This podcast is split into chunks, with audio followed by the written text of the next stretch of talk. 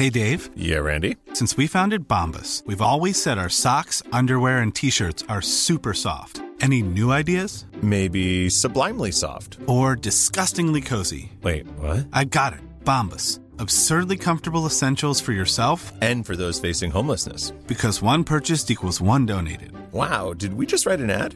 Yes. Bombas. Big comfort for everyone. Go to bombas.com slash ACAST and use code ACAST for 20% off your first purchase. Hey, I'm Ryan Reynolds. Recently, I asked Mint Mobile's legal team if big wireless companies are allowed to raise prices due to inflation. They said yes. And then when I asked if raising prices technically violates those onerous two year contracts, they said, What the f are you talking about, you insane Hollywood ass?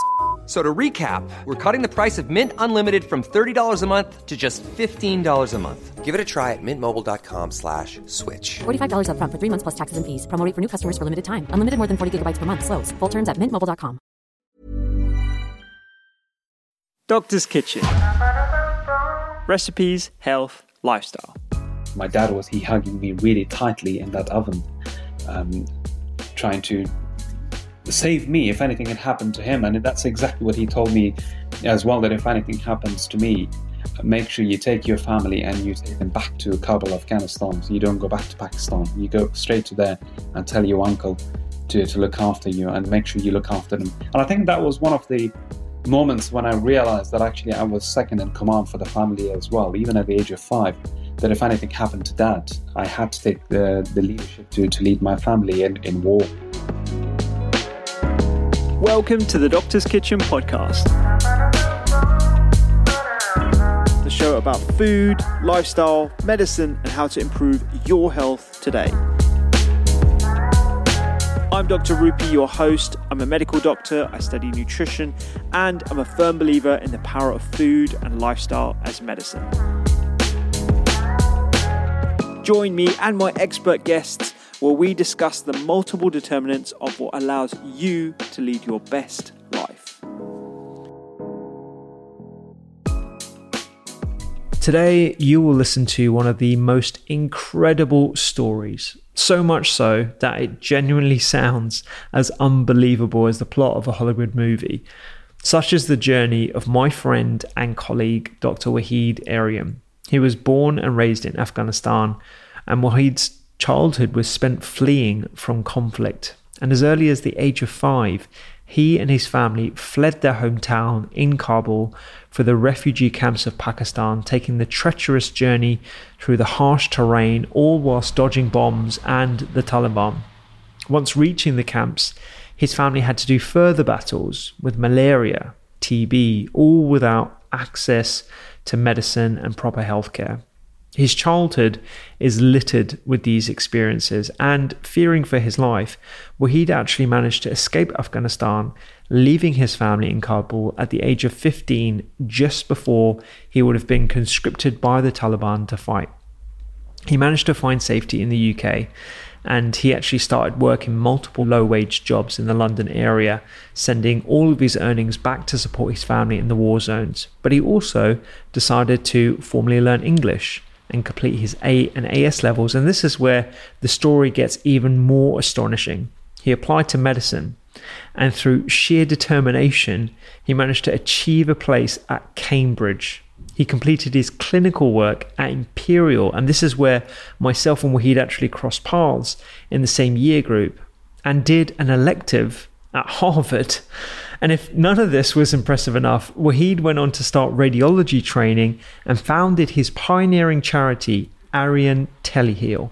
And this works directly with clinicians on the ground and provides governments and global organizations with a blueprint for delivering innovative healthcare and education. So, through a network of volunteers in the UK, doctors across Afghanistan have access to highly skilled and trained clinicians via encrypted social media platforms. Waheed has since been recognized as a UNESCO Global Hope Hero, a UN Global Goals goalkeeper, and he was appointed to the WHO roster of digital health experts in 2019. In the UK, he's been awarded the Rotary International Peace Award and the Prime Minister's Points of Light Award. He was also working throughout the pandemic in A&E in his hometown and has not stopped working on his charity ambitions ever since. And we talk about a number of things today, largely centered around Waheed's story and how the seed of ambition was planted actually by a doctor that treated him for TB when he was just six and we also talk about how refugees are important and why it's critical to fight for their rights.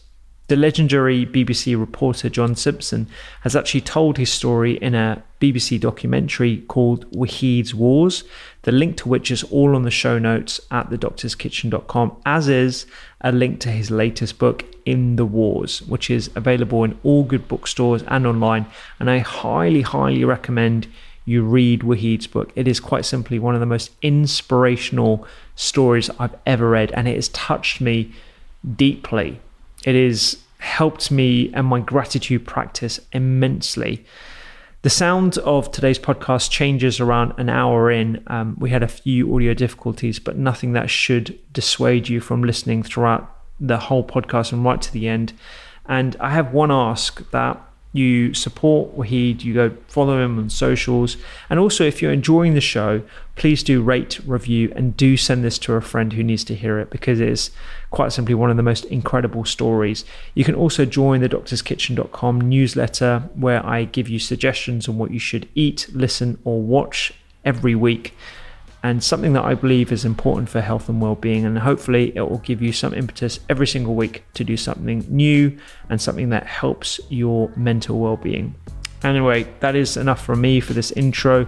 I really hope you enjoy Waheed's story and uh, enjoy our chat.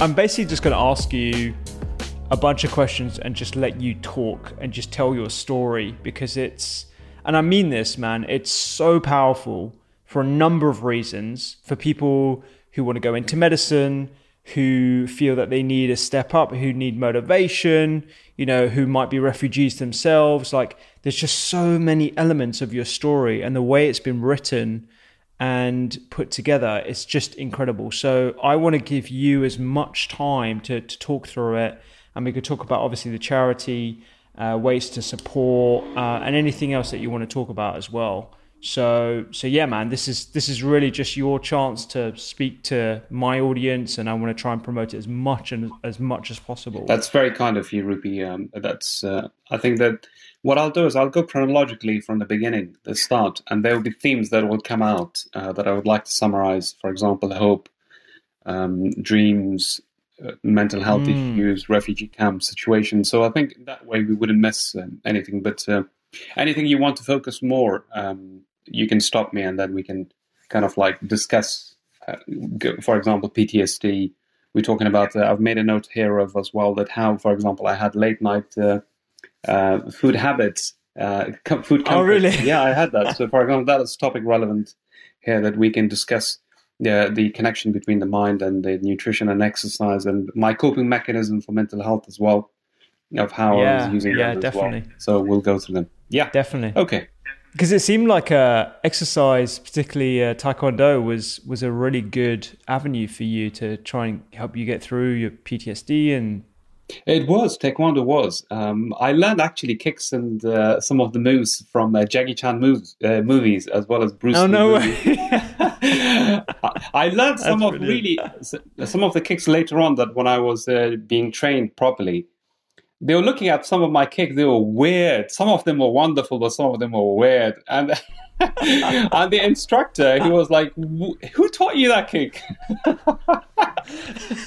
Did you say Jackie Chan? yeah, because I would just like to see that he could do that move, you know, go on the wall and then flip back, and I was like, I can do it too. And then I was like, obviously, I'll bash my head, uh, I will fall on the floor, and then my mom will get annoyed. You know, what's this noise coming from? And the pillows everywhere. But kind of, um, but I learned some some really cool tricks and some not really cool. I had to relearn some of the kicks, the techniques back, and and so on. But that's, I think, one of the mechanisms as well that during wartime we didn't have access to playing, we didn't have access to outside. We were not going to school much, so we had to find something to, entertain ourselves with. Uh, and at home, that was one of the things that kind of we're watching movies, um, stay at home, and then kind of create this imaginary world where everything was okay, everything was fine for us um, to separate uh, what was going on on the outside.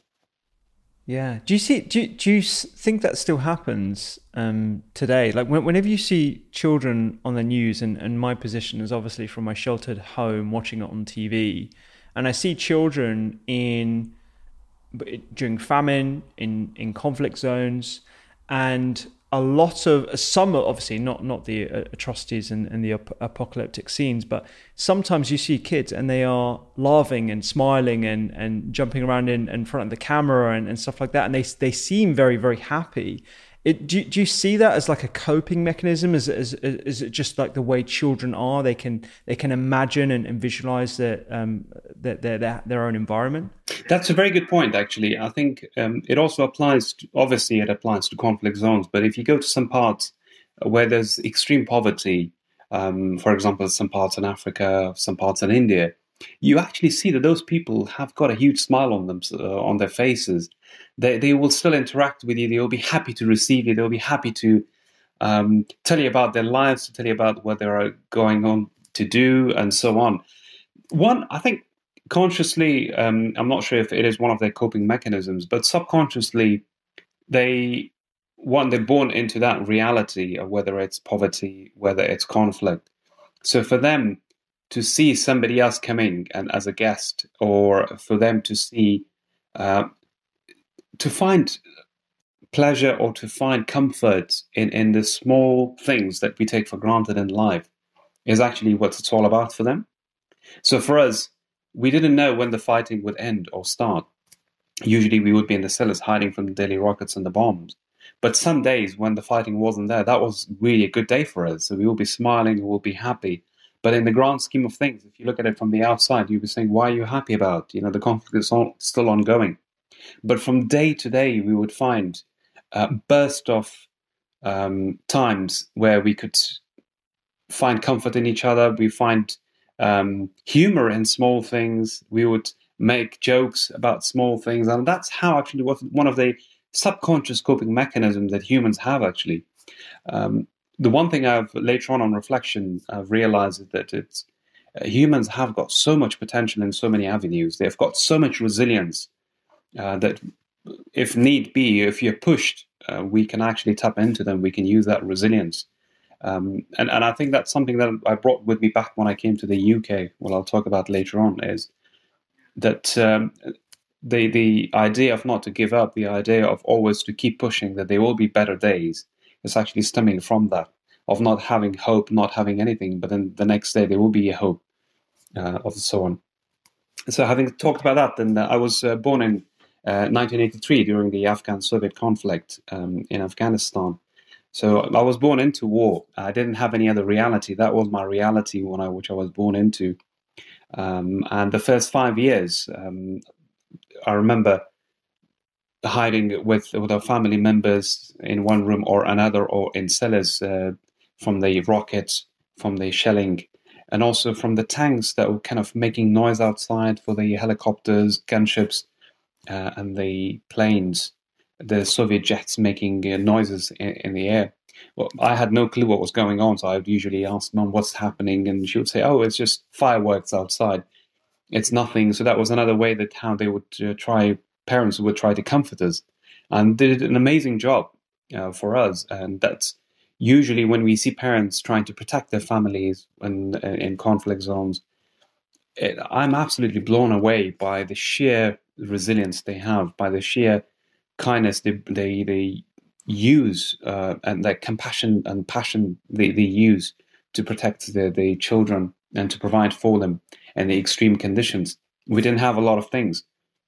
Usually, my mother she would go out and find jackets on the street or uh, some clothes that were exported from uh, Europe or exported from Russia or from some other country.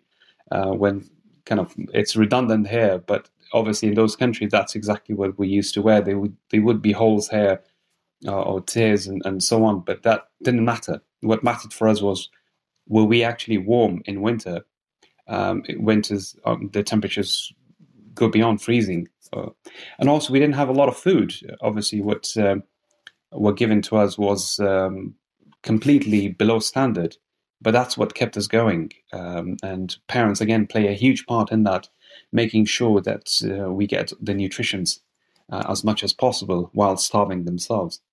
So after about five years, um, we decided all of us to go back to, to Pakistan. And the reason for that was because my father was fleeing from the military service. He couldn't be with the family.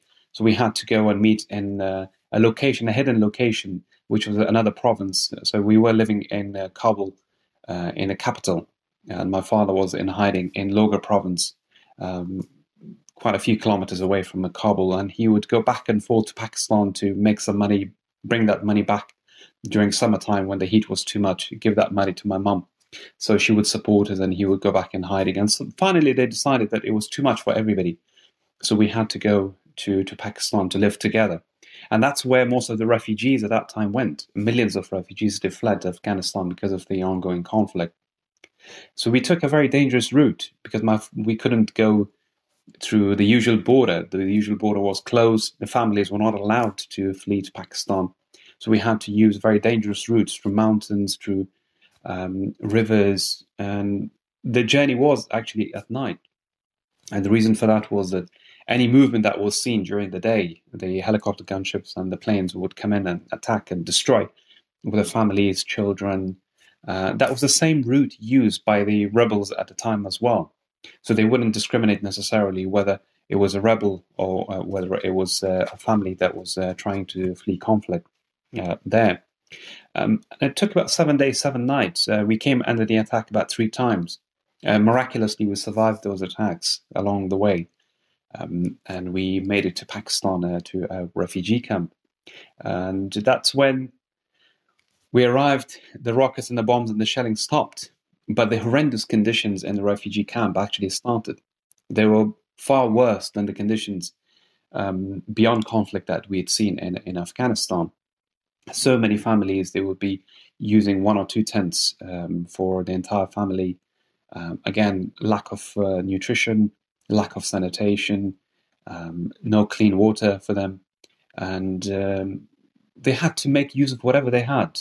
So they brought very few clothes with them from uh, uh, with their families from Afghanistan, uh, and uh, but what they would usually bring with them is that hope, that dream that you know, we've survived war now. We've, we're safe in Pakistan. Let's make our lives better. So they wouldn't kind of say that, oh my God, we've come to this, these conditions. What do we do now? So they would always seem to think positively. And that was the attitude my parents had as well. They would tell us that, come on, although the conditions are really bad here, but at least we are safe. The bombs are not here.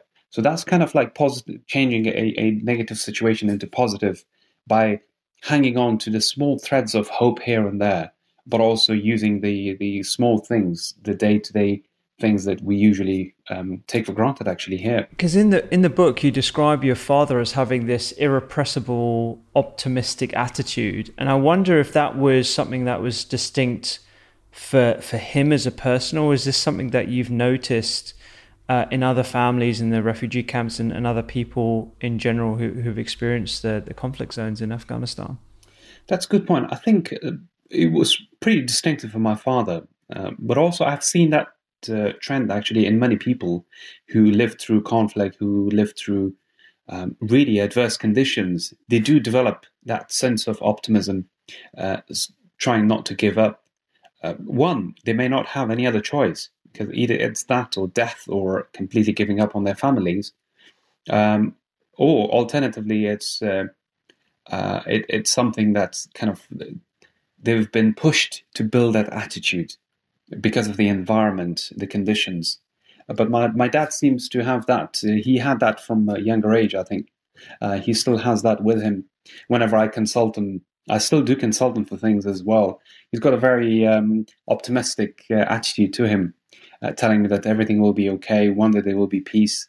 Uh, Afghanistan is still in, in, in war for more than four decades. Um, and he usually would listen to a radio, a small radio, telling us that uh, he's heard some good news despite listening to it for an hour, listening to bad news, but he would still try to find that one bit of good news uh, on the radio and tell us that, oh, that there is uh, a hope that we might be able to go back to Kabul, to Afghanistan, and there would be peace. So back in the refugee camp, when we were living there, um, as a huge family of eight um, in one muddy room, and uh, the conditions, the temperatures were rising up to 45 degrees centigrade, with little food, uh, lack of sanitation, no clean water, and some rations that were given to us uh, by um, the UN Refugee Agency. Um, that was what was kept us going. But again, I think despite all those conditions, what on reflection I, I find amazing is the hospitality of the local people. That's, I think, where humanity matters as well. They felt, they knew that we were suffering back in Afghanistan and that we had fled war. So they did show us compassion. Our neighbors didn't have much. Uh, the local Pakistani people didn't have much, but whatever they had, they would try to share with us. For example, we didn't have electricity uh, when we moved from a refugee camp to um, another area called Bardabera. And the reason for that was because I contracted tuberculosis, so we had to relocate. So I remember that our neighbor um, gave us electricity, so there was a fan for us because we couldn't afford electricity and there was no electricity there. They would also allow us to use some of the, the clean water they had, uh, or many other things. So these are small things that I'm mentioning here, but how the refugees obviously integrated back in Pakistan, they started giving back to the local communities, they build shops, they build businesses, uh, but also the people, uh, local people from um, whatever city people were living at, they would be welcoming refugees, they would be trying to make them as comfortable as possible. Uh, and ultimately, they, they became sort of uh, a community that you wouldn't be able to distinguish too much of course, one from Afghanistan, the other from Pakistan, but they had a lot of things in common in, in that sense. The basic universal human values, uh, I would yeah. say. It's incredible, isn't it, that you, in the middle of uh, conflict, you see both the worst and the best of human nature. You see abhorrent fighting and apocalyptic scenes, but at the same time, you see incredible gestures of humanity, like you just described there. And I, I just want to zoom in on the fact that you got TB as well, because I believe you were about six at the time. And you obviously being in a refugee camp, there's medication shortages, you know, there's uh, conditions that are unsanitary. I mean, wh- what was that experience like for you, if you, if you can remember? Soon after arrival, uh, most of my family members and I, we suffered from malaria first, actually, because of the um, uh, lack of sanitation, the huge uh, number of mosquitoes, um, especially in refugee camps. And we didn't know what it was, but it was soon we started suffering from high and low temperatures, uh, vomiting, body aches. Um, and the people knew locally that that's actually these are the symptoms uh, for malaria. We would go to a local pharmacist and they would give us just medicine. There were no proper treatments for malaria, but most people would survive and some people wouldn't survive. We don't know exactly what the death uh, toll was from that. But after have, suffering from that, um, I think a few months uh, that we were living in a refugee camp, I started develop, developing a cough, which went on for quite a while. It wouldn't settle.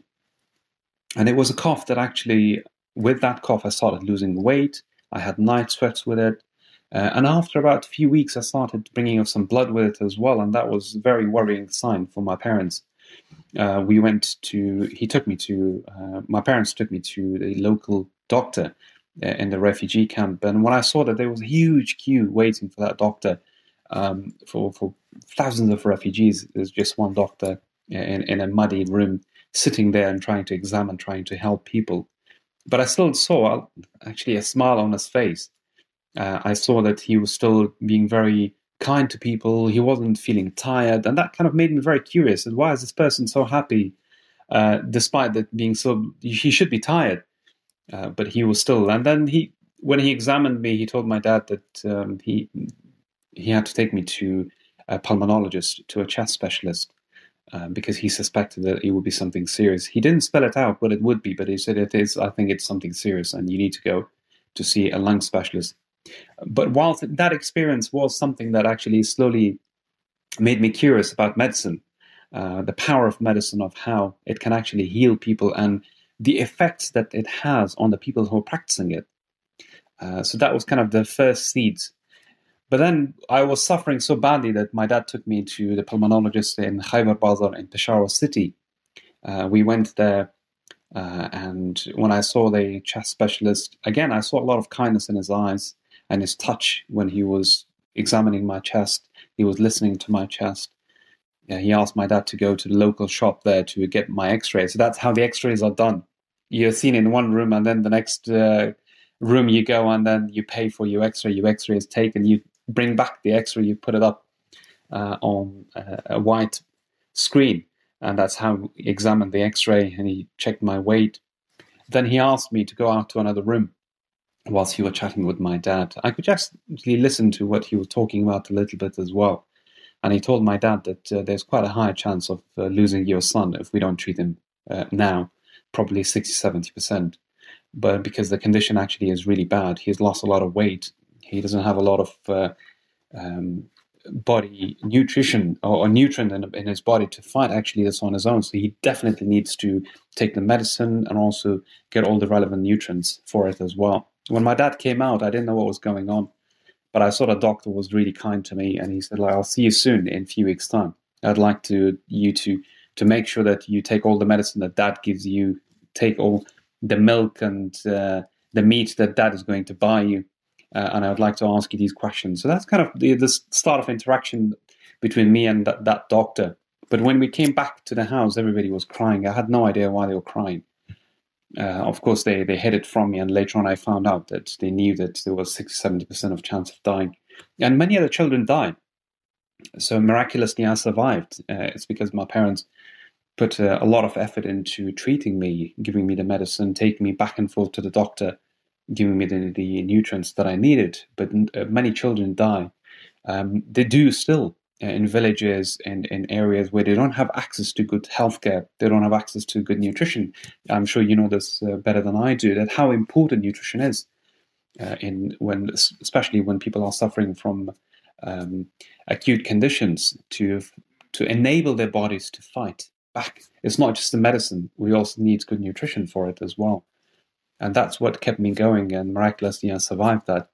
But that second interaction that i had with the doctor which kept on and on because i had to keep going every uh, month or every two months to be weighed uh, we had uh, um, discussions about what medicine was what he was doing what he was he had uh, he was using a stethoscope to listen to my lungs. And i was asking what's that tube? He would let me listen to him to himself and my dad then one day when I went in, he gave me a stethoscope. He had bought me actually from the local shop a stethoscope. He said, like, you can keep listening to your dad now. Uh, he also gave me an old uh, black and white book with a lot of images, pictures. He said, like, this is going to be your uh, medical book. That's your stethoscope. And your dad will get you some syringes as well that you can play with. So they actually became, they actually became my toys because in the refugee camp we didn't have any toys. Uh, we couldn't just go out um, to to play freely. Um, it's it's one we didn't know many people around. Secondly, that it's everybody is suffering in one way or another. Uh, people are completely coming from a shock of conflict, having lost family members, having lost everything, so they can't just build rebuild their lives so easily. Uh, they come in with so much mental trauma, with with uh, so much suffering that they're just content with with staying indoors and kind of surviving and and in some ways reliving the trauma in their minds as well what exactly happened.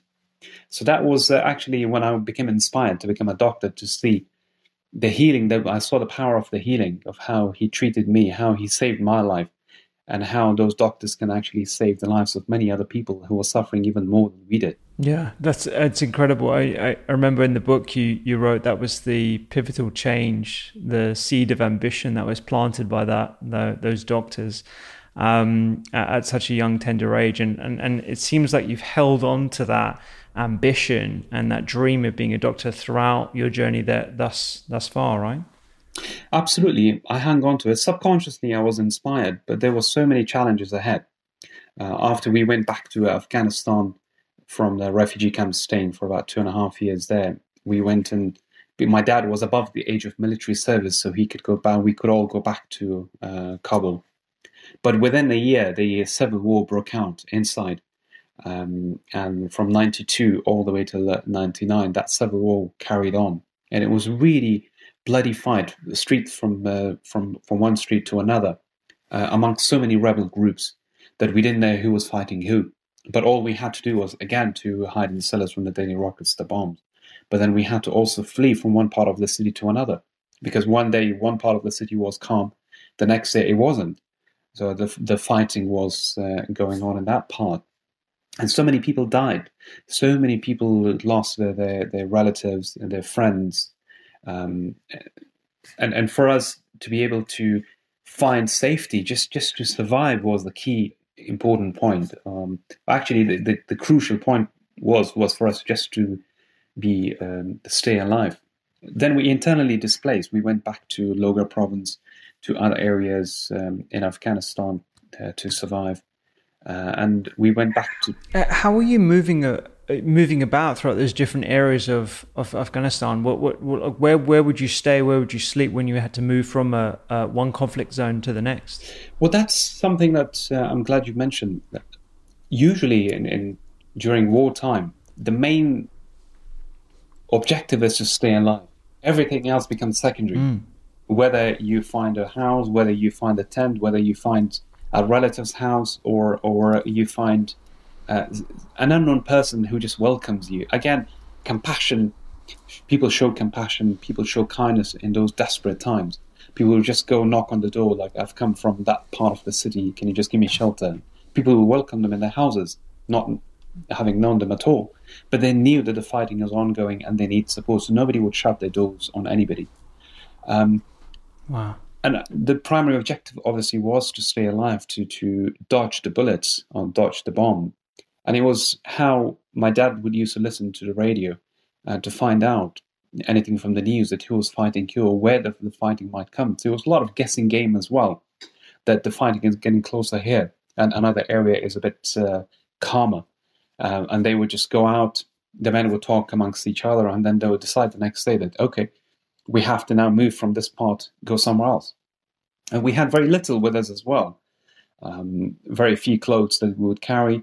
We knew what the bags were. We didn't have uh, huge cartons or boxes and everything for moving out the way we do here, for example. And that's it. You uh, get your bags, you move uh, from that part which is under fire, go somewhere else just to be able to survive. And that's exactly what's going on at the moment in conflict zones. And that's why refugees flee they flee primarily for their safety, primarily for to, to be able to live. They don't actually leave their houses, their belongings that they've worked so hard for. They don't leave just their friends, their family members to go somewhere else to have a better life. It's not mm. the case. Um, as we discussed early on, many people are happy where they're born. Many people are happy to be surrounded by friends, family members that they've known all their lives that's actually what um, good living is. It's not about having the everything that, or a lot of the things, materialistic things that they may not necessarily need. It's actually the meaningful stuff, the the the stuff that actually what makes us humans. But they leave everything behind for one reason, for safety, to to mm. flee war, to flee persecution, to find safety, and that's what exactly we did internally. Whether we when we displaced in Afghanistan, or later on when we um, migrated to Pakistan. And finally, when uh, I left Afghanistan to come to the UK, again, it was to flee war uh, and, and to find safety in the first instance. And then, secondly, to follow my ambition uh, or to find actually if I could achieve my dream. Yeah, I'm, I'm glad we're talking about this because I think, particularly in this country, there is a rhetoric around immigration migrants that they come to the UK for a better life monetarily, or we have a welfare system that they can utilize to their advantage, etc., etc. And I think you know just by virtue of you telling your story about how you went to Pakistan and then back to Afghanistan, even though you knew that there was still some, um, you know, sensitivities around conflict and stuff, that's where you were from, that's where you wanted to be. People don't leave those areas because of a better life in the UK. You know, there's so much more to, to life and community and where you are and friendships that that's what, what grounds people.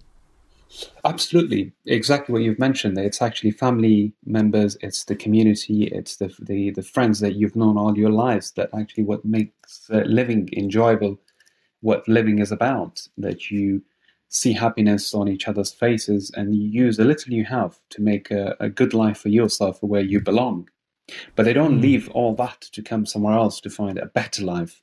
Um, some people do, uh, so I don't disagree with that. Some people they do, but for us to find out who's actually fleeing persecution, fleeing war, or somebody else who is fleeing not persecution or war, but they're just coming to have a better life, that requires a proper assessment, that hmm. requires mm. safeguards, that requires systems which are robust to make sure that it doesn't infringe upon the human rights of the many people, uh, the, the thousands upon thousands of people who actually flee war.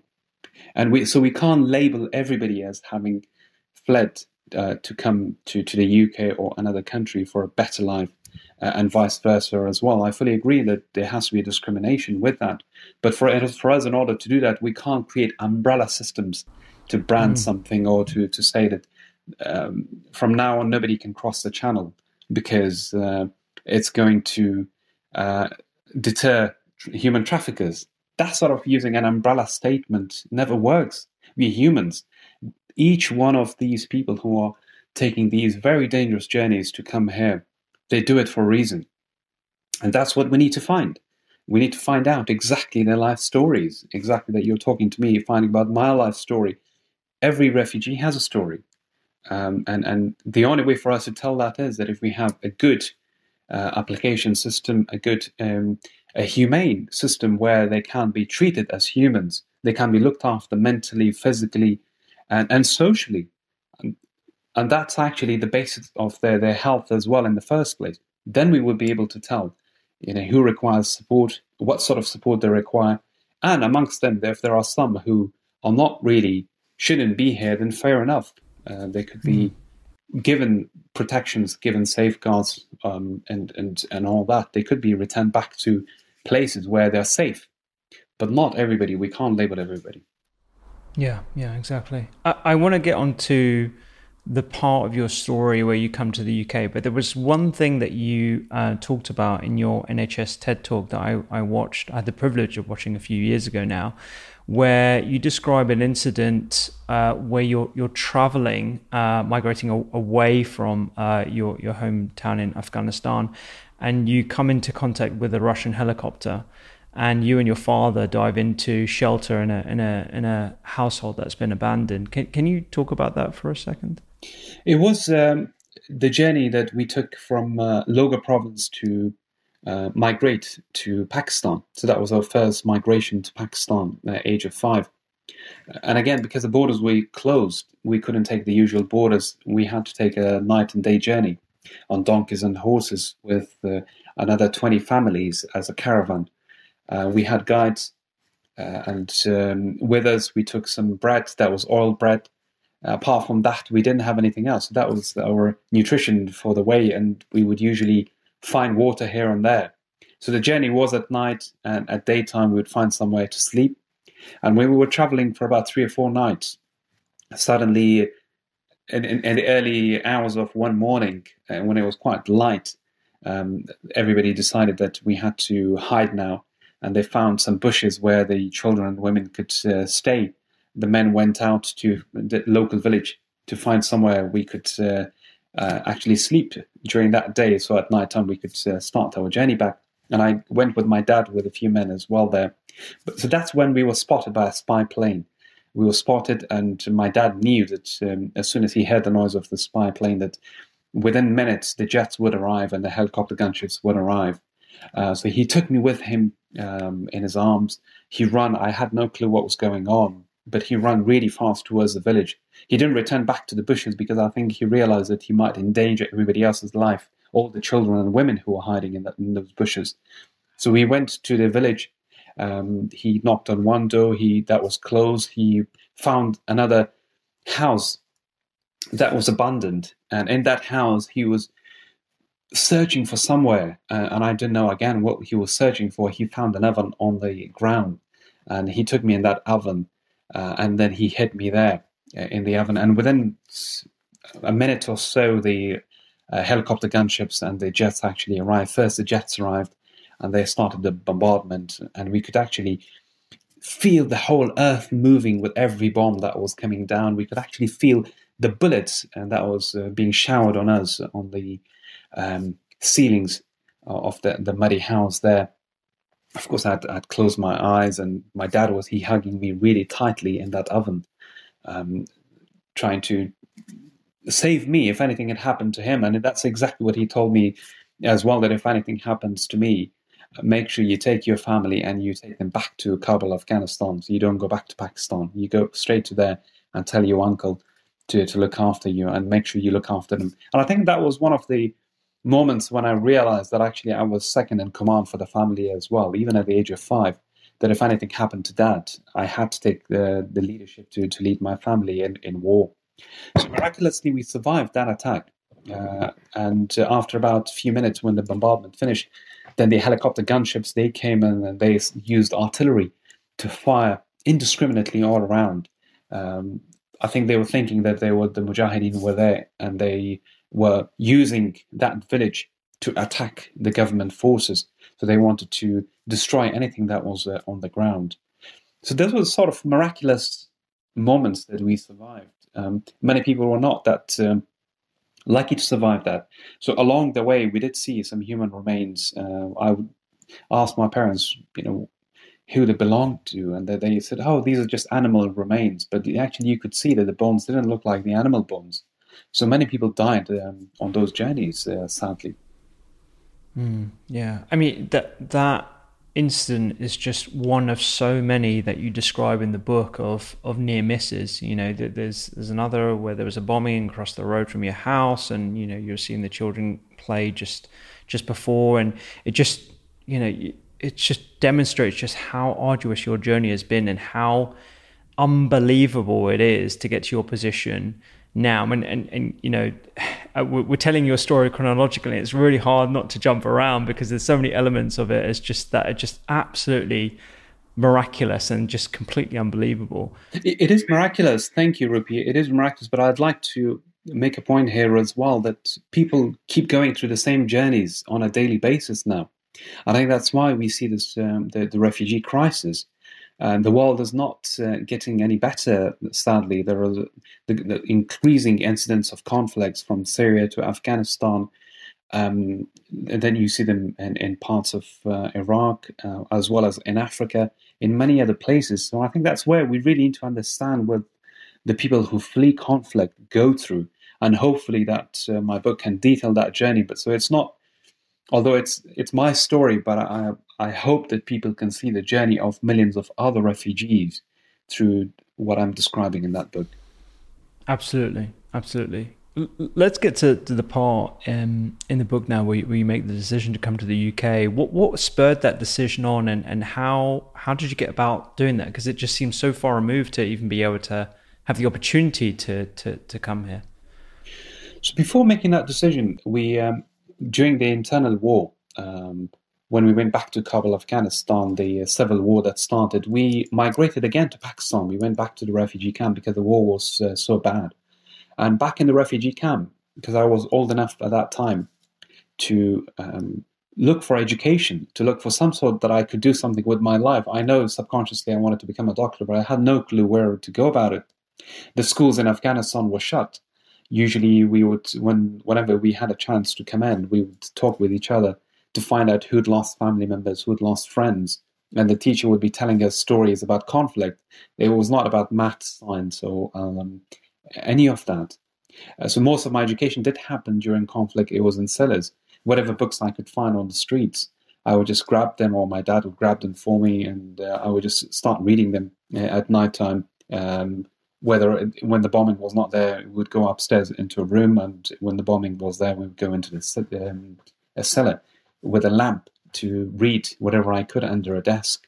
So that was when I became so inspired to find ways so I can educate myself, opportunities, and I was absolutely thirsty for those opportunities. So when we back to when we went to Pakistan to uh, refugee camp again, I looked for those opportunities where I could study uh, and there was um, a, a, center, an institute. They call it uh, um, Islamic University. It wasn't actually a proper university, so it was an institute where you could go and get educated. So I started uh, um, reading, preparing for that. It had an entrance exam. Uh, I went to a local school and I told them that yes, I've done my schooling in Kabul, Afghanistan. I just wanted to bypass the whole thing. And uh, they uh, asked me, okay, the exam is in two months' time. I had to prepare for the school um, matriculation exam. Uh, actually, they pass almost everybody because they just wanted to sell the certificate. So they gave me a certificate as well. I went into this institute.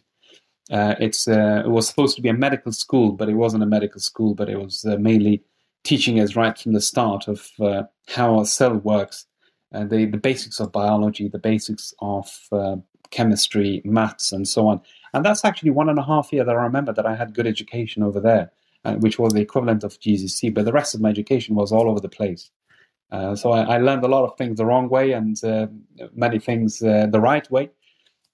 but during that one one and a half year, when I got the foundation of the science, um, I equipped myself with that. But then I had to give it up. Uh, I had to give it up because I didn't find a reason for me to continue for another five years uh, learning at this Islamic university because the certificate was not useful anywhere. It was not even acceptable in Pakistan to practice as a doctor. So it was only acceptable in the refugee camp. Even it was not acceptable back in war torn Afghanistan. So I had to abandon that, and kind of my hopes got smashed completely to pieces.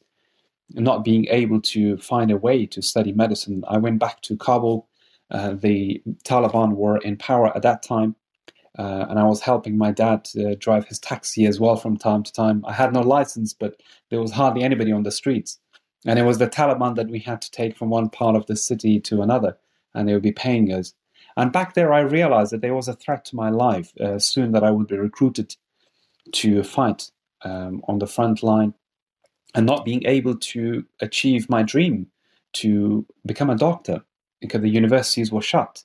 There was hardly any education. So the combination of trying to survive one and then being able to find somewhere that I can educate myself was the motivation for me to flee Afghanistan. But we didn't know how to do it.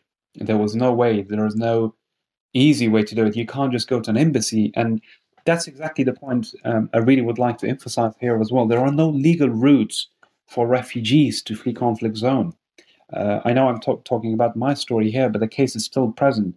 Uh, I talk to my family members in Afghanistan. I talk to people uh, in conflict zones through our charity, International Telemedicine Charity, that we do. There are no proper resettlement routes available now. We they're talking about the re- resettling, uh, for example, the interpreters who would worked with um, the British Army, who would worked with the American forces. But such systems were not available uh, at, those, at that time. And how about the millions of other people, or the thousands of other people who uh, need to survive? There are no legal routes for them. We didn't have any route, so we had to find, ask local people how they managed to flee the country.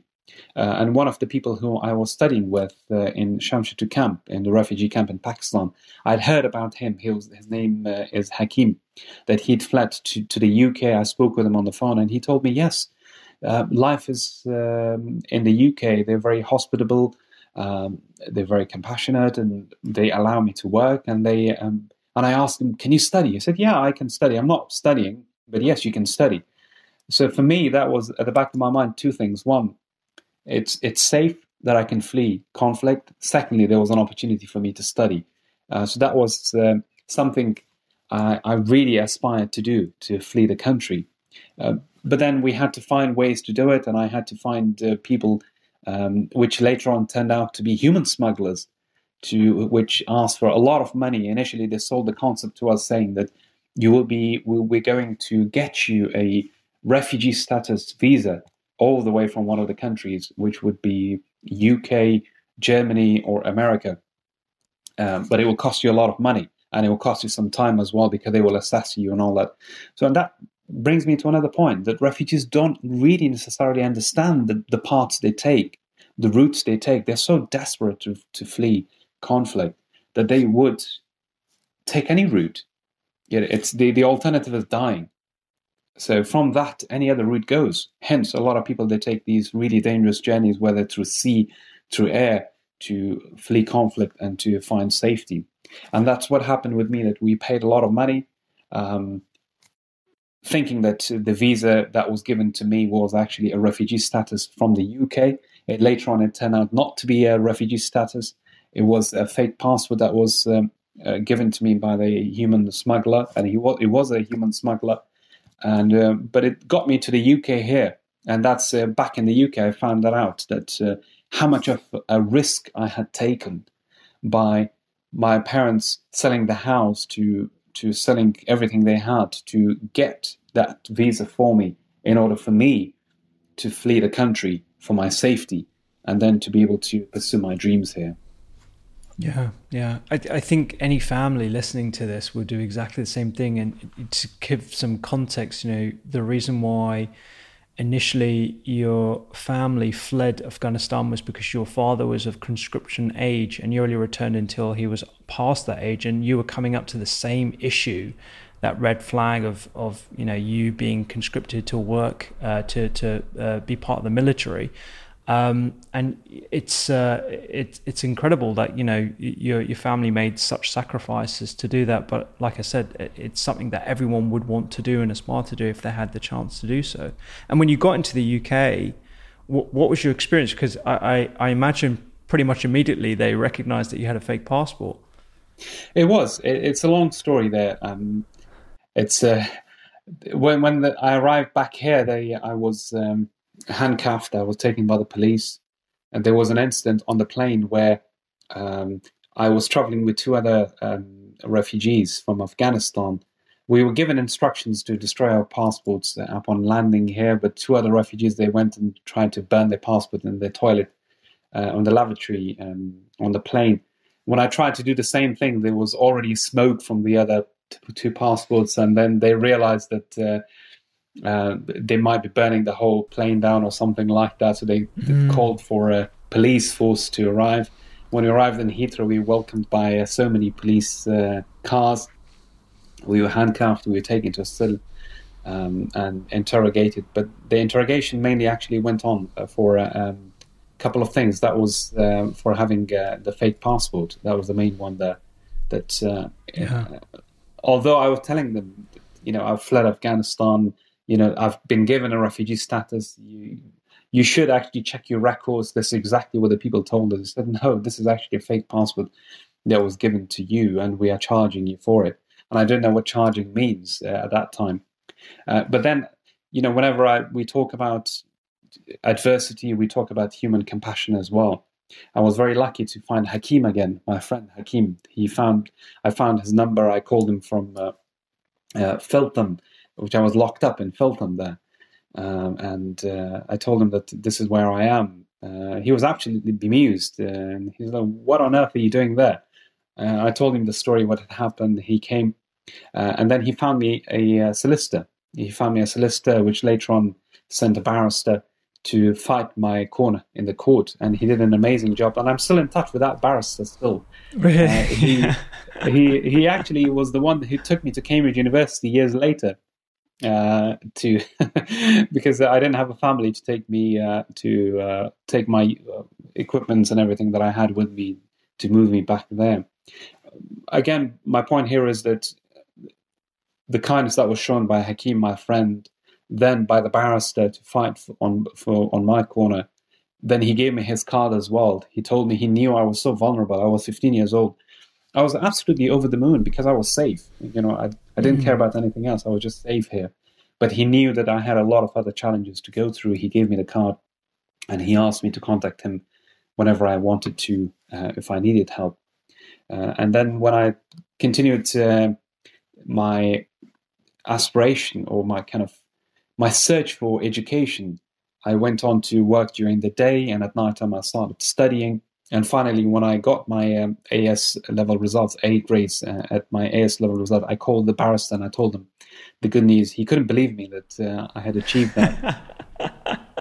Because I mean, you, you, hardly spoke English at that point, right? I'm assuming your education in English would have been from TV or VHS videos at the time, because this is pre 2001, so this is you know pre all the checks on the planes and, and all the rest of it, and, and quite early in the technology uh, uh, standpoint as well. Yeah, absolutely. So I had my grammatical English was wasn't bad um, because I'd learned from books, so I knew kind of my grammar. But my spoken English was not good. Um, so I, I had um, it was really really patchy, um, and I had to quickly learn my English. Uh, I was practicing my English when I was working in shops on Edgware Road with customers, and I was also working uh, as a um, kitchen porter as well. So I would use any opportunity to practice my English. But behind um, all that, my aim was to get to university, uh, and I'd soon found out about ways to get into university. First, I asked the local refugees how I could actually become a doctor. Um, within a few weeks, uh, well, first of all, what I did was that I was so desperate to find a job because my family was still suffering back in Afghanistan. We had a huge family. The Taliban was still in control. So I had to find means to pay for their expenses as well, as well as for the large amount of money that I took uh, for me to, to come here to the UK. So within a week, I went to find a job on, on Edgware Road. Um, again, you know, I saw kindness in this in the eyes of this Irish man who gave me a job within me having any sort of uh, documents or anything else he took mercy on me and um, and it was my persistence as well even though he was pushing like he wasn't sure i was too young you know be able to work but i sold it to him that i could actually sell his perfumes his uh, the cards that he had. I told him that i could speak uh, urdu hindi and arabic languages. Uh, so he, he was uh, taken by that and then he gave me the job so i started working within a week in that and then i started working at a kitchen porter and did some cleaning jobs around as well so that was how I used daytime um, seven days a week uh, to literally be able to pay for my my expenses as well as for the expenses back in Afghanistan. But I soon turned my attention to education. And I asked the local refugees who I found out uh, from one another through Hakim, and I asked them how I could educate myself. And they actually all advised me against it. Most of them, they advised me against it. They said, well, we know we all know where we're coming from. We hardly been educated, so they didn't mean any harm. But what they were mm-hmm. trying to tell me is that for me to be smart about using my time, because in Afghanistan so many families depended on us. So they said, why don't you just keep working hard to make sure that you are able to support yourself, your family members. Uh, you can uh, work in a chicken shop, then you can start to become a taxi driver, and then one day you will become uh, the owner of a chicken shop. So for them, that was kind of the cycle that they were used to. That was uh, the vision that they had coming here. And of course, these are all hard-working jobs, and I really admire them very, very hardly. But you know, to become a chicken wing specialist was not something uh, that was my vision. For me, it was more to become uh, a doctor, to heal, to heal my family, to heal the people who had seen so much suffering amongst them. Yeah, yeah. I mean, reading your story when when you got to England, how old were you when you when you arrived? 15. 15. Okay, so you're you're uh, mid-teens. You come here. You move into Portobello Road, I believe it is, um, with some other refugees, uh, all sleeping ar- around. You know, in a, in a place that's far too small for you guys, and you're working at Edgware Road. You're working a number of different jobs to make ends meet and to send money back um, home as well to support yourself. And on top of that, you decide to do your AS levels and A levels to chase your dream of, of being a doctor. Which university did you go to, uh, college did you go to during that time? So, um, first 99 until uh, 2001, uh, sorry, 2000, I was uh, purely working uh, and I was trying to polish my English first. Uh, to read up on my English, and I also did GCSEs actually on my own on way to, to work on the buses, uh, on on return journey from buses late at night, uh, and I love those journeys, the London buses. When I see look at them now, still I remember I used to like sitting right at the front, and that would give me a sense of freedom that I'm finally free from conflict. I'm finally free that I can actually breathe. Um, that would make me so happy. Those small instances, but that's when I we used to study as well.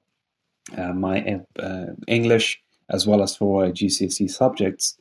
Then 2000 uh, onwards, I started uh, going to a college. Um, that was Maryville College. I started doing only two AS levels. I just wanted to test the water, whether whether I could actually do the AS or I couldn't do it. Uh, and I found out that by the end of um, uh, year that I got um, A grades at uh, AS levels at those two. Then I was encouraged to do more. So the next year I took four more AS levels because I had to compete with there's so many other people coming with amazing educational backgrounds, uh, whether it's private or not private schools, but at least they had a number of GCSEs uh, and amazing marks in them as well. Uh, and the way I was working was backwards from the university requirements. So I found the prospectuses of universities. I went to the admission offices and I asked them, how could I get into medicine? So they would give me a prospectus and I would just circle, okay, the requirement is biochemistry or uh, physics, uh, biology, and I work backwards. And that's how I selected my subjects. Then from 2001 to 2003, that's when again I was working uh, during the day.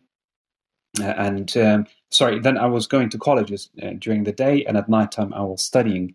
And that education went uh, in, in three colleges because I was not allowed to work for more than 16 hours in, in one single college because I was at the time also um, paying, uh, getting housing benefit. There was no way for me to be able to uh, afford uh, the housing there. Uh, so yeah, so uh, I was um, studying uh, during the day in three colleges because I couldn't afford to study in one college for more than 16 hours. That would cut off my housing benefit, which I couldn't afford to pay pay to put Portobello rent at that time, a huge rent, and I had to save money for myself and pay um, uh, for expenses back at home as well. So the three colleges were Maida Westminster Kingsway, and King's Cross, and the Hammersmith College. And I had to juggle between various subjects uh, and and to try to make a, a, way out of it. Yeah, and you you had um, this instance where you were applying for medical schools, and you, you got some advice from um, uh, a college tutor about which medical schools you wanted to apply to, and you mentioned Cambridge. Um, what what was their reaction when, when you said that? Well, I, first of all, actually, about Cambridge, um, applying to Cambridge was not my idea. Um, I was working for British Gas as a salesman at that time. There was another job later on that I found. But through that, um, I came across a graduate student from Cambridge University. Um, when I saw him, he, he asked me what grades I had at AS level. I told him I got all A's, and he encouraged me to apply to Cambridge. Then he took me on a tour to Cambridge. So I was absolutely blown away. I was so inspired. Um, and I went on, um, there was some uh, open days as well. And the Trinity Hall College, the admissions tutor, Professor Bradley, he was very welcoming. That really inspired me to apply. Then I came back to my college, uh, which was in Westminster Kingsway. Uh, and I told my, I told them that I wanted to apply to Cambridge. And so they kind of, the huge bemusement on their face and I said, well, you know, are you sure you want to do this? Because you're going to burn one of your UCAS places. Uh, you're only allowed to apply to four medical colleges, so you, are going to burn. So that was not very encouraging. And then when I insisted that I wanted to do that um, to apply, uh, and I needed some help with uh, my application as well as with my interview, then they referred me to somebody who was locally known as, as one of the tutors who would prepare students for interviews. Again, when I went into that preparation room with him, he focused mainly on all the things I didn't have to apply to Cambridge.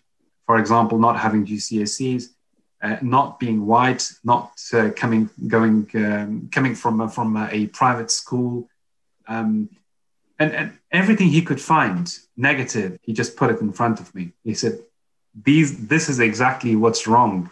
And, and why we don't want you to burn one of your places. I think he didn't mean harm there. But he was just so pessimistic about everything there that actually I just wanted to get out of that room. I came out of that room, I burst out crying, and I was really heartbroken that nobody was trying to take me seriously in that sense. But I gathered my thoughts, and actually that's how I use my self CBT as well, the, a coping technique that I'd used all my life, trying to hang on to small bits of successes. And for me, I just told myself that, hang on, I've actually survived the bombs in Afghanistan. I've made it on my own to this country. My family is still alive. I'm so thankful for all these things. I'm so thankful to be able to, to breathe, to be able to have a roof over my head, to be able to, to eat, which I didn't have these opportunities to have good nutrition. So what is it? You know, I lose one place, so be it. Um, I don't care about that. So if the uh, Soviet helicopter gunships uh, didn't take me down. So uh, I, don't care about not applying to Cambridge. And that's sort of the attitude uh, I had built uh, at those times that kept pushing me towards uh, actually getting my good grades at AS and A levels as well, because I was competing with people whose English was absolutely amazing. The writing, everything was really top notch. So I had to put actually double hard work. Um, it wasn't that kind of like I came in with uh, so much educational background that I could rely on. So I really worked double. I, I, I bought the, the past papers for so many years. Uh, and, and instead of one or two years, as somebody told me that if you work through past papers for one or two years, you will succeed. I actually bought five years worth of past papers because I didn't want to take any chances. So whatever I didn't have actually for my background, I actually made up for it through my sheer dedication, through my sheer hard work. And I remember coming to the UK with uh, $100 in my pocket, but that shared determination, that uh, steel-like uh, uh, will to be able to succeed continued with me, and that kept pushing me as well. But it was quite complex. The situation for me, on the other hand, was that I started having this, these nightmares. I started having these flashbacks as well, which was something I did not know what it was, and that was again, I was using the, the tests, my tested uh, mechanisms uh, and the coping techniques that I built, for example, doing exercise um, to, to cope with my loneliness, um, using self CBT, um, and also the gratitude that I was using plenty of that as well, and my faith to to never give up on hope. There's always hope, um, and for that, for me to be able to serve my family was one of the greatest honors, and that kept giving me that more reward internally as well. But those sort of incidences kept coming. That whenever I was standing near a tube, the sound of the tube coming passing near me would just make me jump, and I didn't know what it was. Or, for example, when I was walking on the street in London, I would just suddenly see a tank coming towards me and trying to fire at me. That sort of flashback and those nightmares, they kept coming. Uh, sometimes they go would go away, but whenever I spoke with my family, they would come back. And later on, I realized that they were actually symptoms uh, and signs of the post-traumatic stress disorder that many people living through conflict zone they suffer from it. There's a very high proportion of people, they, when they leave conflict, they come with that mental trauma with them. But despite all that, I managed to get my A levels and I went to apply to Cambridge University as well. And I succeeded in uh, getting into Cambridge.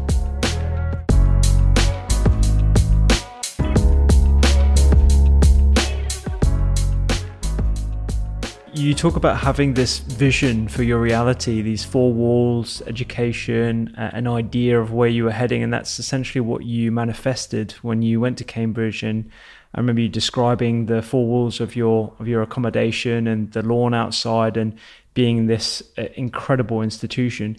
I, I imagine the culture shock of first going from Afghanistan to uh, London and now London to Cambridge must have been uh, huge. And then also you had the PTSD flashbacks to to to come and deal with as well when you were at Cambridge. Uh, how, how was that? So at Cambridge, actually, uh, the uh, social isolation came a lot more to the forefront because I was running on adrenaline for such a long time that I didn't have time to reflect on what had happened in a way that I had boxed my old life, my, the years that I'd left um, behind me in, in conflict zone in a box. And I, and I thought that for me, starting a new life is just like that. It's so easy.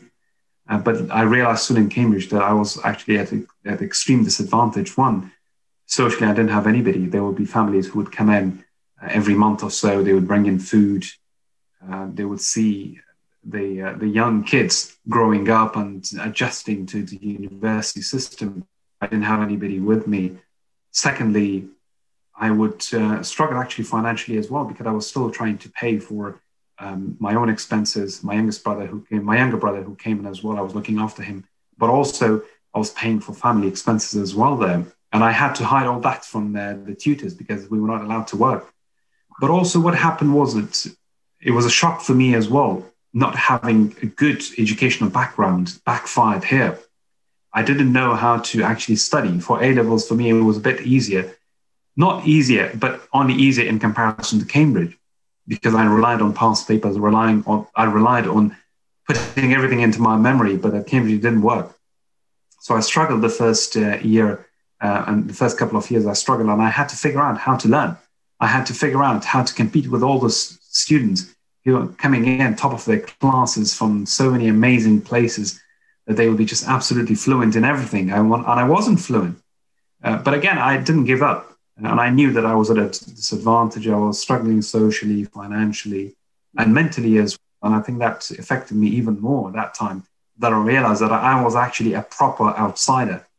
Uh, although I was now safe, the conflict wasn't there. I had all these amazing things that I never had, but I was very lonely uh, and mentally I wasn't in a great place. But I kept going, and I still kept using the same coping mechanisms, which was my faith, having being able to look at the positives, to to have gratitude for the smaller things at night time, early morning. Exercise was a huge thing for me, and slowly I paid attention more to my nutrition as well because at that time it, it was all over the, over the place. I was young, but I slowly found out more about nutrition, how nutrition actually worked, not in a lot of detail, but even on a macro level. You know, I need to have my vegetables, I need to have my fruits, rather than uh, spending uh, hours and hours on Red Bull uh, trying to, which was actually the case. It was I was on running on pure adrenaline, uh, completely on on uh, sleepless nights when I was doing my A levels. But at, at, university, I had to readjust things and I had to look at things a lot more in that sense. Mm. Mm, yeah, absolutely. And so throughout Cambridge, you, you, were there for your preclinical years, and then you made a decision to come to Imperial. Um, we would have crossed paths at this point. So I, I was at Imperial from 2003 to 2009. And uh, I do remember you, but I don't think we would have had more than a, a couple of sentences conversation. And, and, I don't know whether that was because you were still isolated or different uh, social groups. But either way, we, we, wouldn't come to have another conversation until you did your incredible NHS TED talk uh, a number of years later. But what was it like coming back to Imperial and, and, and London? And also, you know, you, you casually mentioned taking care of your 12 uh, year old brother who went to Willesden uh, and was doing his AS levels eventually. But you, you know, what what was what was all that like? Well, first of all, I think we're we're, we're really lucky to have been to um, Imperial College in London. It's an amazing university. It's world class. I still can't believe it that uh, I've managed to go to Cambridge uh, Imperial College and then later on have a short stint at Harvard as well. I think the one thing I would like to mention is that it's the integration, that it takes a while for refugees to integrate as well. Uh, at universities, I alluded to early on that I was struggling on many levels there. That's why I wasn't able to find really friendship groups. I wasn't able to, because I didn't have the support mechanisms around me, the social, the mental support mechanisms. So for me, it was quite a bit, and my life experiences was so different from everybody else that I couldn't talk. Yeah the the usual chats that you do around movies or around the dramas that you see on telly. They're completely beyond me. I, I'd never been on holidays, so I didn't know what experiences of holidays were to to share with my fellow groups as well. But having said that, I had an amazing time at Imperial College, uh, and that's where most uh, a lot of the clinical stuff happened there. Uh, at Cambridge University, it was the preclinical, a lot of the theoretical knowledge that we gained for medicine and back at Imperial College, it was more clinical that we were sent on wards to see the patients. And that's when I started realizing that my, I started actually seeing that my dream of becoming a doctor was becoming a reality. That finally I was able to interact with patients. I was on the wards, I was in hospital up and down. I was absolutely ecstatic about the whole uh, experience going up, down, staying too late from one ward to another, one patient to another, to trying to actually feel that it was a reality that, that, that I'd made it. Of course, I still had um, you know issues socially. I was coming to a point later on during the Imperial College that I didn't know where I belonged. Actually, I was one way becoming so British, but on the other hand, I had so many values from Afghanistan that I was in between.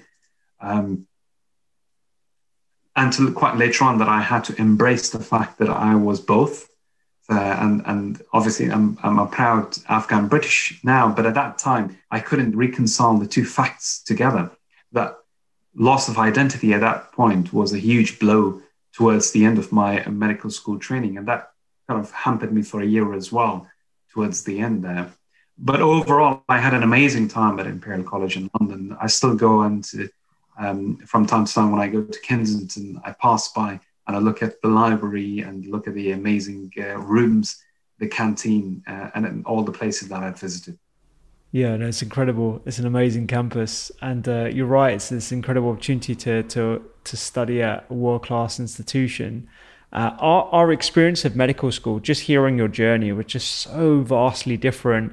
And I can understand why you might have had some issues, particularly in your first year at Cambridge, of integrating into that medical sort of fraternity, sorority, whatever we call it these days. Um, and you, ended up going to uh, Basildon, um, which also was the university, uh, which is the uh, district general hospital that I ended up working at as well, and my F1. Yeah, yeah. So I remember those long corridors and those nights as well, and like the incredible staff there as well, like uh, Dr. Rahman, who was the um, endocrinologist there. Um, we got on really well, and I remember the radiologist who, who you know, you've obviously worked with um, an incredible amount since then.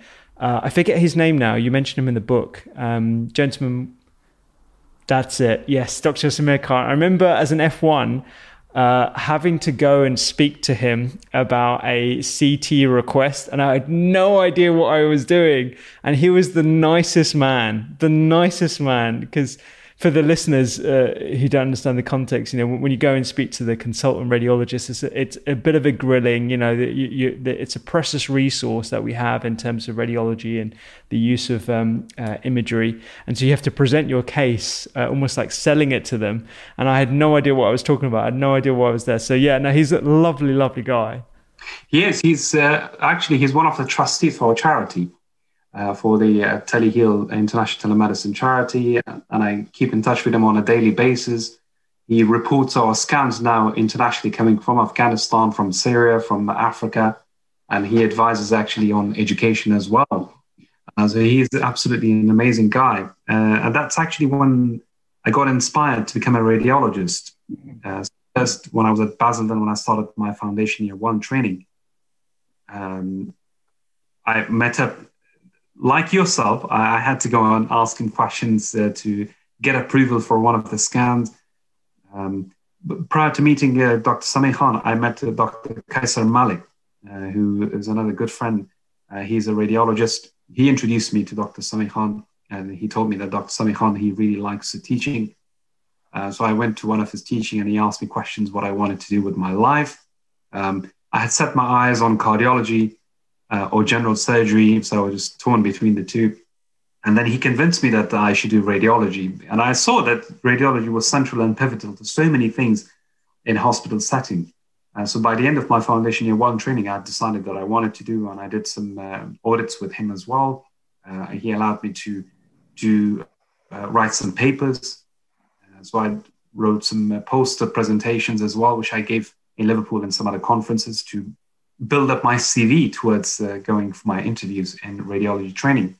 But I came back to um, in London to, to complete my foundation year two training in London.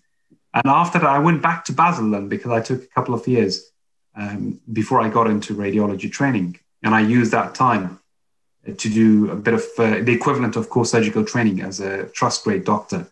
Uh, acquired a bit more skills in that department. And then I in 2014, I started uh, radiology training uh, up north. Yeah, yeah. No, it's an, an incredible journey, and I, and I guess um, before we talk about um, your your telehealth charity and, and the ideas that that, that sparked that, um, you mentioned uh, about integration and how uh, you struggled with identity. Were you Afghani? Were you British? Were you both?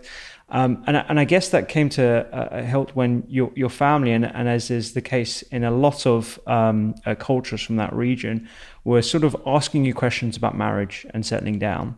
Um, how, how, did you how did you deal with that? And, and obviously, you know, uh, married and you've got kids now and, uh, and very very settled. Um, but but what was that journey like for you? I think those experiences are, can be pretty personal as well. Um, I don't think I can generalize in that sense because people's experiences coming at what age they leave the country, what age they settle, uh, the people they meet. Some people might come across people that they've left uh, um, some other country, they're coming from a similar background, they might, might find it easier to talk about their backgrounds. They may have a lot in common with. Um, but in my particular case, that wasn't the case. I hadn't met you know, many Afghanis in London. I, I had met a few sporadically, but not people who are potentially that I could get uh, look at as, as uh, life partners. Uh, and my idea was that you know one day I'll go back to Afghanistan, I'll get married there, and it would have been easier in that sense that because the way I was looking at it is that I wasn't sure whether I would spend in my entire life back in the UK or not. That was another issue for me. So I, I wasn't certain what was happening, but I also had the blessing of my family who told me that whatever made me happy, that I should stick with that, regardless of where um, that person is coming from. It's about love, it's about kindness, it's about love, um, life partnership for life. That I should be able to find that person. And I was lucky later on to find my wife, uh, Davina, to meet her. But prior to that, I had a lot of conflicting thoughts in my head as well. Um, for, the, for the reasons I mentioned, and kept going back and forth to Afghanistan to figure out if I had actually future back in Afghanistan or back here. It wouldn't have been fair on if I got married back in the UK and then deciding that oh I have to go back to Afghanistan. Um, sadly, when I went to Afghanistan on several occasions, I realized soon that uh, my future was back in the UK. I had worked so hard, and I knew that from the UK I could actually help better um, in, in Afghanistan rather than me coming to Afghanistan and, and staying there. Although the Afghanistan reconstruction had started, the rebuilding had started, but there was a sense amongst everybody knew, knowing the political system, knowing uh, the, the, the, building of Afghanistan wouldn't be that easy. Uh, and sadly, that's the case now that the war has intensified. There's a lot of war ongoing at the moment. Um, but coming to my own personal life, I made that decision that I wanted to stay back in the UK uh, and that's when I started uh, looking for a potential wife as well, um, and got on a dating scene, and finally met uh, my wife Davina uh, in uh, 2011, and we're happily married. We've got two children now. Yeah, I'll I'll save that romantic story for the book because it's uh, it's very well told as well uh, about how initially you you were thought of as a a, a geezer from uh, Essex. I, I, we met in Berkeley um, Hotel where Davina was working as a supervisor there. I'd actually met um, there with my friend Mark, who um, we were going to ca- have a catch up. And I met Davina and I was uh, blown away by Davina. I wanted to make a conversation with her. Uh, so I managed to find uh, her phone number. Uh, and then when I uh, texted her for a coffee, then she discussed the possibility of meeting me for a coffee with her friends. And when I told her that, oh, I'm living in Basildon, you know, I'm a doctor in Basildon, that's when everybody thought that, oh, I was a, a geezer from Basel and maybe a gangster there or some, somebody else. Obviously, not everybody in Basel. No, no, of course not. uh, but uh, for some reason, it has a bit of a reputation. Yeah, totally. Um, so you, you, mentioned there about how you, you came to the realization you'd be able to help Afghanistan in a much bigger capacity from the UK and from your position here. W- when did you come across the idea for the telehealth organization that you now uh, uh, run, um, and, uh, and what were the foundations for that? So the idea first for me, when as soon as I became a doctor in uh, 2010, I started uh, looking back into my initial vision that one day I would become a doctor and will start healing people. And obviously, at, in the NHS, we heal people, we help people. But for me, that I'd seen so much suffering around my own uh, family, my own life, but also so many other people, that was my vision to be able to give back in some way that I, I kept, could. I kept going back and forth to Afghanistan every few months during my leave. Uh, and I went to hospitals. I asked them how I could help to university as well. But I soon realized that actually on my own, I wouldn't be able to help too much. Uh, and for me to make that huge difference that I wanted to make, it wouldn't be through my personal experiences alone. And I also realized that there were so many other people in the NHS that they wanted to help. I would tell them stories about conflict, about Afghanistan, that how people they need support, and they said, "How can I help?" But there was no way for them to take a leave. Uh, it wasn't safe for them to go to Afghanistan, and financially you wouldn't have been they wouldn't have been able to do that as well so readily. So that made me think of finding a way to be able to connect the healthcare professionals living in the UK and uh, first in the UK. Now we've got volunteers from across the globe. How people from the NHS could be able to help people back in Afghanistan, medical colleagues in Afghanistan. It took about four years uh, initially uh, that from from me trying to help and then trying to recruit people to come with me. That didn't succeed, and finally I came across uh, the idea of telemedicine. Um, MSF was doing it at the time. It's not something I invented, but MSF was doing it in the capacity and the store forward that they were sending cases not in a life too much life emergency, but more in a store forward sense that uh, in a non-emergency uh, scenario.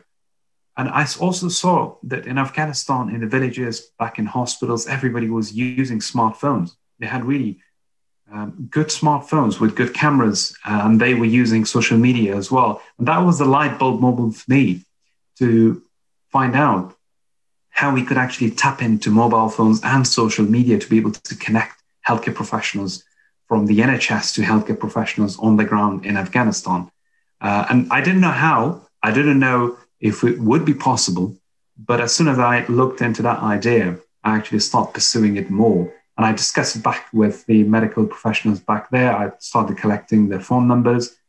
Uh, I even told them that I've got a huge pool of volunteers sitting back in the UK who wanted to help. And that wasn't the case. But I was visualizing in my mind that that would be the case. Uh, and uh, convinced that side then I convinced the hospital, the chiefs of the hospital, to allow us to do something like that. And I came back to the UK. When I came back to the UK, I, it wasn't too difficult for me to sell the concept because there was, people are compassionate, people are giving inherently. Almost everybody has that ability in them to give, to be kind. And for me, it was just telling those stories of what's happening on the ground, the resources the medical colleagues struggle with, the lack of expertise on the ground, and for them not being able to go to conferences to upgrade their education of how much valuable all this could be if they're connected. But then the politics come into, into this as well. Dealing with Afghanistan politics is, is absolutely can be a nightmare. So I convince people in the government to allow me to connect because there's a lot of uh, governance issues involved here. There's data transfer, there's clinical governance, there's political issues and we had to take that permission from the Ministry of Public Health. But luckily, the government agreed to that. Um, and uh, they allowed us to pilot with five hospitals in Kabul, Afghanistan first. And that pilot survey that we did around that showed that many lives were saved, and the doctors had a lot of good things to say about the education, about their education that was enhanced through this um, partnership. That they allowed us to roll the entire um, teleheal system to throughout Afghanistan. And we signed an MOU, memorandum of understanding with the Ministry of Public Health, and they let us get connected to 14 emergency departments and ICU departments throughout the country. So, in summary, um, Arian Teleheal, which is the name of the international telemedicine charity that I lead, was founded in 2015. Uh, now we have more than 150 volunteers coming from uh, various specialties, but mainly we support emergency departments, uh, as well as the mental health front in Afghanistan, in Syria, in parts of Africa. But we also now enable other international organizations. So, one, it's our own volunteers from the NHS, from uh, the US, Canada, and Australia who dedicate, who allow their time very kindly to be used by medical colleagues on the ground. And they use a system called what we call reverse innovation as well.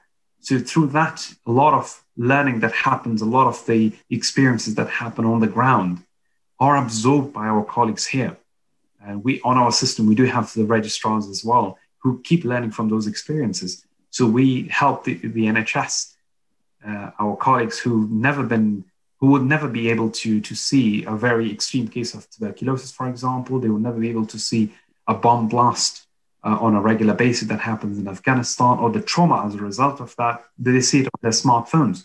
And they allow that to happen in their free time, whether it's at home, whether it's sitting on a sofa, whether they're having a coffee in a hospital. They just look at their phones on their so- secure social media, and that's how they're connected to, to their colleagues. They're thousands of miles away. They say hello to each other. They learn from each other. They save lives, but also it, it promotes dialogue it promotes peace amongst them.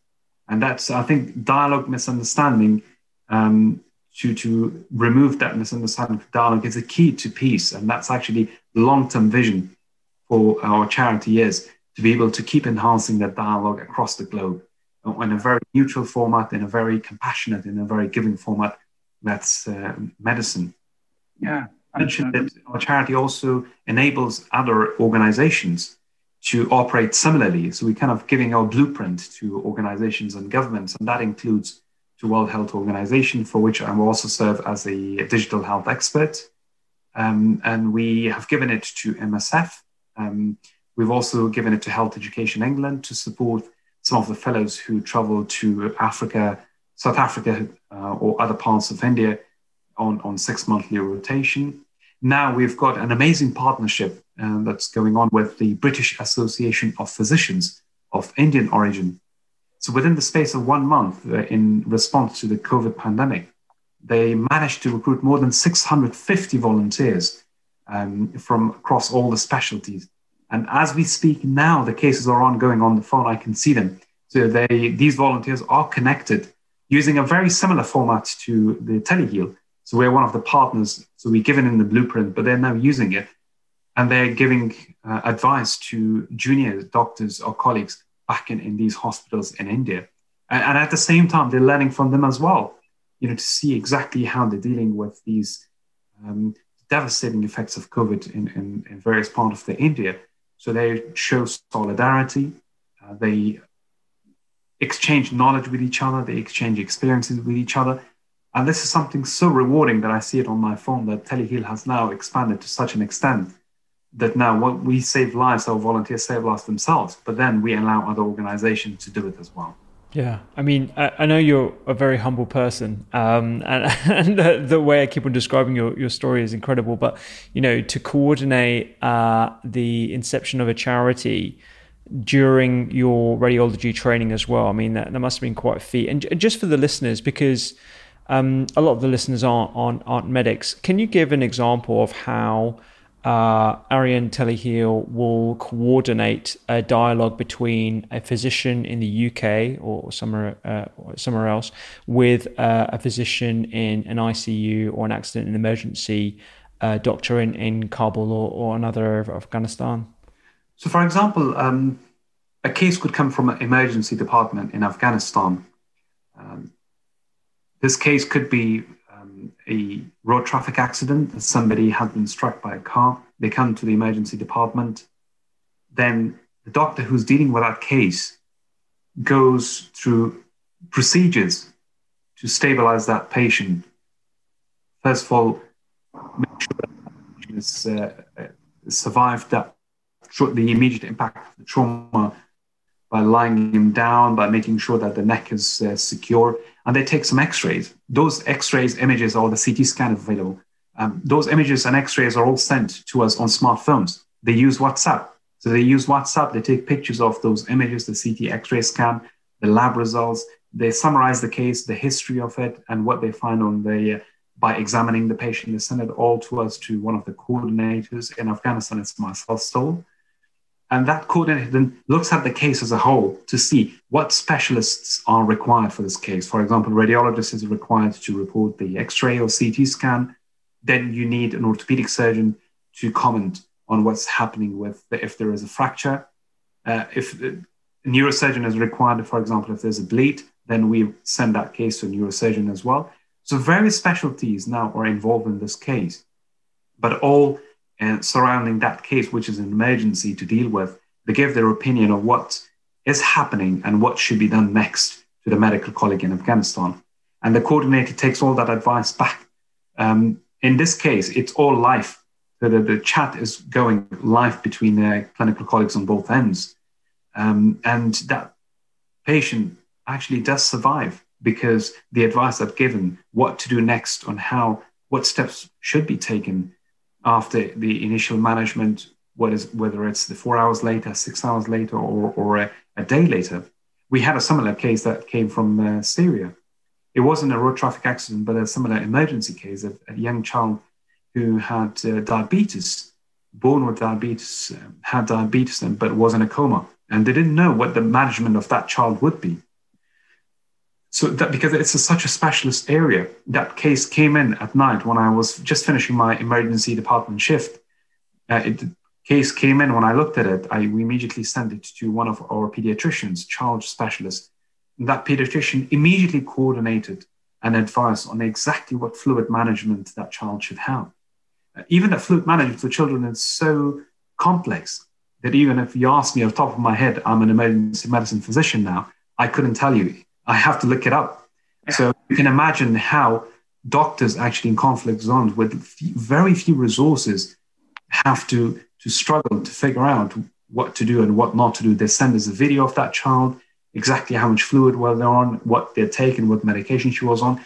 And this pediatrician, actually from Basildon, Dr. Sanjay Rawal, he uh, was my tutor. So he signed up for a teleheal as well. He's still uh, one of our kind volunteers.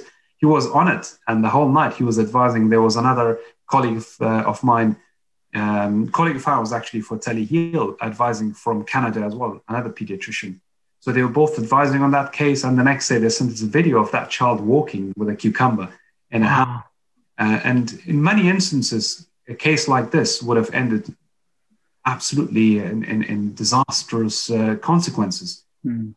For us, we were lucky that we had a specialist who could advise on that case. And we've got some of the cases coming with COVID as well patients coming in, for example, in, in hospitals in India uh, with severe cases of uh, um, COVID pneumonitis, the whole lung is what, taken by uh, the virus and but superseded actually by other bacterial infection as well. So very complex cases.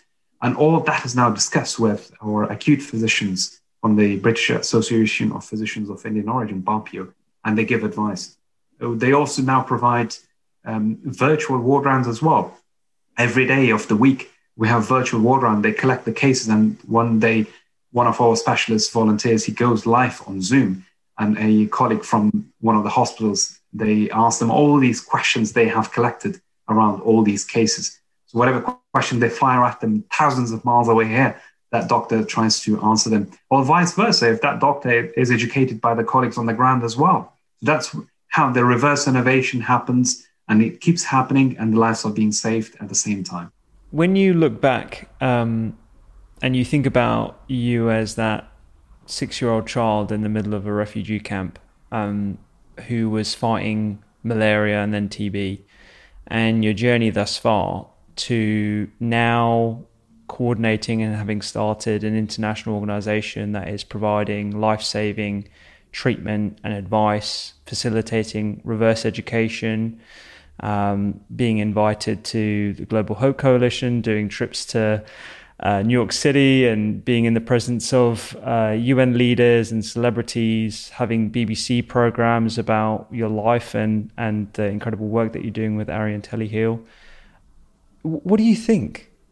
It's it's really difficult to put it into words. I think one thing I would say is that um, for me, it's about the mission for me, it's never about actually my own life. And I think that's something that keeps me going is that the mission is not accomplished. Personally, yes, it was about me to get education. And that's something that I treasure all my life that I've managed to escape conflict. I managed to come find safety and then get education. And with my first salary, I bought watches actually for my parents. And that was something that, okay, this is me done now. I, I bought gifts from my, especially coming from an Asian family, you have to buy something for your parents with your own salary so they can feel that you have provided. Regardless of all the help, the money I was sending throughout the, my early teen and all that, that, that didn't matter. What mattered was that I was a doctor, I was earning a salary, and I was, with, with that salary, I bought those watches. So that was for me personal satisfaction. But beyond that, everything else was about the bigger vision and, and if that's something that I, if I could advocate to, to listeners here as well, is that the larger the vision, the more inspired you will become. The more fire there will be in your belly every morning that you wake up, that you could do something with your talents, you could do something with the, the amazing network of professionals, of colleagues, or friends that you have. And we can't do it on our own as well. That's another lesson that I've learned through throughout my life is that it's actually with the power of compassion that so many other human beings have, if we tap into it, we, we can actually solve so many big problems in the world. It's not just about the money, it's not about technology. yes, I am the one of the World Health Organization digital health expert, but I hardly talk about technology. That comes quite at the, at the end of it. It's actually about solving a problem and having that fire in us to be able to solve that problem. I mean, passion. And the bigger that problem, the bigger our vision. So that's the simple formula for innovation from us, which you're doing as well, Rupy. I know you're doing amazing work, but I'd love to hear about your nonprofit organization. And, and you, you're a fellow uh, NHS clinical entrepreneur. So I would love to know how you've used innovation as well to, to do that. But to summarize all that for me would be that having that fire that was built or, or that I got um, in, in refugee time, I was lucky to have that early on, to have that seeds of uh, passion in me to become a doctor one day, to be able to heal. And now I keep making that vision bigger, bigger, bigger um, every day. But the, the, the principles are the same. Uh, some days which I have, you know, I'm disappointed, some things don't work out, and so on. All I do is just I look through some of the pictures of the refugee time or some people who are suffering from uh, conditions. I look at the reports and just starts burning that fire back that I can't give up. You know, yeah. I can't. There's so many people who are suffering, not just in conflict zone and low resource countries, back here in the UK as well. There's a lot of inequality when we look at it from inequality in access to mental health, for example. You know, so many people are suffering as a result of pandemic. They've suffered. Uh, they don't have access. We see it on the quite on the tipping end. They come into emergency department with full-blown crises. We see them um, trying, attempting very sadly to take their lives, taking overdoses, self-harming, mm. and and and that's really heartbreaking for me. And that's something that I, I'm I'm putting a lot of efforts into now. How to be able to find a solution for that. Unfortunately, the NHS doesn't have the capacity to deal with all these mental health problems that existed before, especially after the COVID pandemic, the mental health issues. That's a parallel pandemic that we probably are under, underestimating at the moment. But that is coming to a point that we need to address it. And that's something that keeps me awake at late at night as well, that how I could actually use a similar system to teleheal, which I've founded now at the Arian Wellbeing, to be able to connect the mental health experts across the country and maybe later on across the globe to be able to address this mental health issue. It's not easy, but it's something, it's a huge problem. And, and coming back to my initial point, it's the bigger the problem, the more inspired uh, one can become. But it's small steps. It's small steps every day that we take, whether it's uh, speaking to one expert, to recruiting one person, doing one email or that. This all can be very rewarding, but as long as we are looking at the problem in a bigger scale in in few years' time, that we're going to solve. Mate, that's uh, it's that's I'm just sort of blown away by your your vision and tenacity throughout your life. You know, it's uh, it's incredible, and it's it's an absolute privilege to to have you on the show and, and talk about your journey. Um, there's so many elements of your story that we just didn't have the time to talk about, but uh, everything's in in the book, and uh, I just wish you the biggest success with uh, both Teleheal and uh, the well-being uh, elements as well. And oh, my um, my puppy has come to say hi. This is uh, Nutmeg. she's, uh, she's called Nutmeg. She's very cheeky. Yeah, Nutmeg. She's Nutmeg. We have two chihuahuas. Uh, oh, we dear. had two chihuahuas. One was Louis and Pushkin. Um, oh, great. Louis, Louis died last year, so we have Pushkin. Nutmeg is absolutely gorgeous. Yeah, she's a she's a cavapoo, and she's um she's very uh, cheeky and naughty. She shouldn't be in here. She just pushed open the door, and so she just came in. They always push the door open, no matter where you are. You know, they, they, they show so much love. I was really against actually getting a dog, um, but uh, my my girlfriend uh, like managed to convince me last year, and I think it's just the best addition to our household. So I'm I'm very lucky.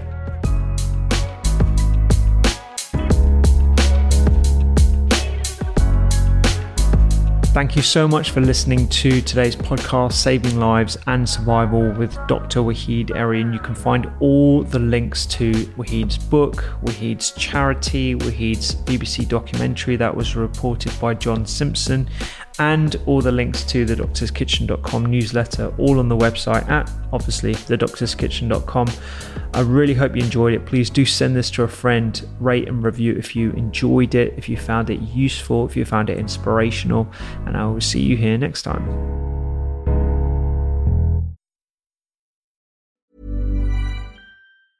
Even when we're on a budget, we still deserve nice things. Quince is a place to scoop up stunning high end goods for 50 to 80% less than similar brands. They have buttery soft cashmere sweaters starting at $50, luxurious Italian leather bags, and so much more. Plus, Quince only works with factories that use safe, ethical, and responsible manufacturing. Get the high-end goods you'll love without the high price tag with Quince.